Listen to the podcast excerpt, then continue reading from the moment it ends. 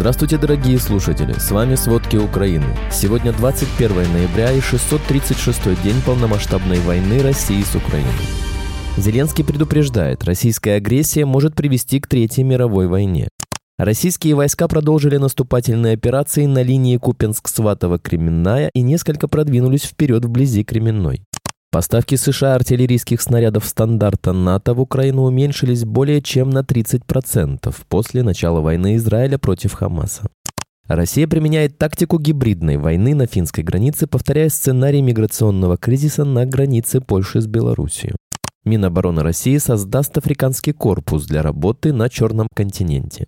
Кремль потребовал от губернаторов любой ценой остановить митинги жен мобилизованных. Глава ФНС пообещал Путину увеличить сборы с россиян и бизнеса на 4 триллиона рублей. Обо всем подробней. В интервью для таблоида The Sun президент Украины Владимир Зеленский заявил, что война в Украине может перерасти в Третью мировую войну, так как Россия разжигает конфликты по всему миру и будет продолжать, пока США и Китай не вынудят ее остановиться. Он заявил, что кровавая бойня в Израиле была очень большим желанием России, которая помогла тренировать боевиков Хамас. Зеленский подчеркнул, что Россия и Иран являются партнерами и признал, что без западной помощи Украина не сможет победить, потому что собственных военных и финансовых ресурсов будет недостаточно, чтобы защитить себя. Однако украинский лидер убежден, что если Россия победит Украину, то следующими будут страны НАТО. Специалисты Института изучения войны сообщают о дальнейшем продвижении сил обороны Украины на левом берегу Днепра и что возле поселка Крынки продолжаются бои. Геолокационные кадры, опубликованные 20 ноября, показывают, что российские войска продолжают наносить удары термобарическими боеприпасами по украинским селам, действующим вблизи Крынок.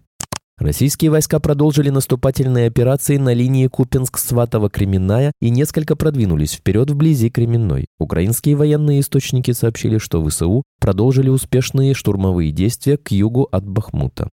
Во временно оккупированном Севастополе в Крыму прозвучали как минимум два взрыва сегодня около полудня. Об этом сообщает Крым Реалии. Жители Севастополя слышали первый взрыв в центральной части города. В российских телеграм-каналах появились посты о ракетной опасности в Крыму. Официальные лица пока не объясняют, с чем могут быть связаны эти взрывы в Севастополе. Представители российской администрации тоже молчат об инциденте.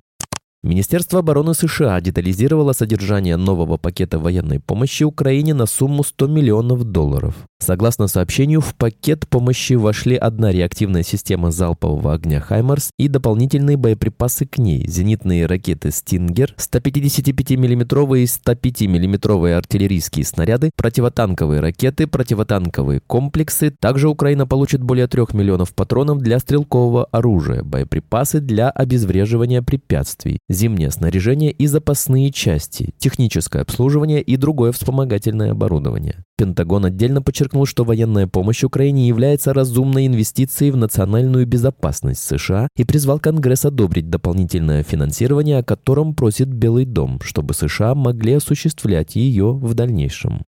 Поставки США артиллерийских снарядов стандарта НАТО в Украину уменьшились более чем на 30% после начала войны Израиля против Хамаса в секторе Газа, сообщает ABC News. По данным издания, 155 миллиметровые артиллерийские снаряды, вероятно, являются важнейшими боеприпасами для Украины в ее борьбе с российскими войсками. В то же время часть запасов США, предназначенных для Украины, были перенаправлены в Израиль. Издание отмечает, что официальные лица США за последние недели несколько раз заявляли, что поставки боеприпасов боеприпасов Израилю не повлияют на снабжение Украины, но случилось иначе. Запасы этих жизненно необходимых артиллерийских снарядов составляют около 70% общих поставок. Однако неназванный высокопоставленный представитель Министерства обороны США отметил, что сокращение боеприпасов не имеет абсолютно никакого отношения к тому, что происходит в Газе. По его словам, президентские пакеты полномочий по сокращению вооружений начинают составляться за несколько недель до того, поэтому нет никакой связи между тем, что происходит в Газе, и тем, что происходит в Украине. Россия смогла наладить поставки силовых установок для вертолетов Ми-8. Производство чешской компании через военные части в Индии и Казахстане. Производитель уже начал внутреннее расследование. Вспомогательные силовые установки для Ми, флагманские продукты, фактически помогают им взлетать в воздух. Чешская компания активно поставляла силовые установки российским клиентам до полномасштабного вторжения и даже имела офис в Москве. После февраля 2022 года и введения санкций поставки не прекратились, а просто осуществляются через посредников в Азии. После полномасштабного вторжения компания также продавала силовые установки для Ми-8 авиаремонтному заводу номер 405 в Казахстане, который имеет давние связи с российским военно-промышленным комплексом. Россия применяет тактику гибридной войны на финской границе, повторяя сценарий миграционного кризиса на границе Польши с Белоруссией и пытаясь дестабилизировать НАТО. Финские власти закрыли четыре пункта пропуска на юго-восточной границе Финляндии с Россией 18 ноября, после того, как финская пограничная служба сообщила, что с сентября 23 года к финской границе из России прибыло около 300 искателей убежища, преимущественно из Ирака, Йемена, Сомали и Сирии. Финляндия рассматривает возможность закрытия всей границы границы с Россией в ночь на 21 ноября. В Кремле заявили, что Финляндия придумала причины для закрытия границы и назвали неприемлемыми обвинения в том, что российские пограничники умышленно доставляют мигрантов на финскую границу, чтобы спровоцировать кризис. Об этом сообщает Интерфакс со ссылкой на представителя Кремля Дмитрия Пескова. В Иране показали новый реактивный ударный беспилотник «Шахет-238». Он представлен в трех версиях с разными системами наведения. Кроме классического варианта с автономной системой наведения по инерциальной системе и сигналом GPS, также показали варианты с инфракрасной, оптической и, вероятно, радиолокационной системой наведения. Версия с инфракрасной оптической системой наведения может применяться для поражения теплоконтрастных целей, в частности, важной военной техники в тылу противника. По имеющимся данным, беспилотник благодаря радиолокационной ГСН может стать аналогом противорадарных ракет, наводимых на излучение поисковых РЛС.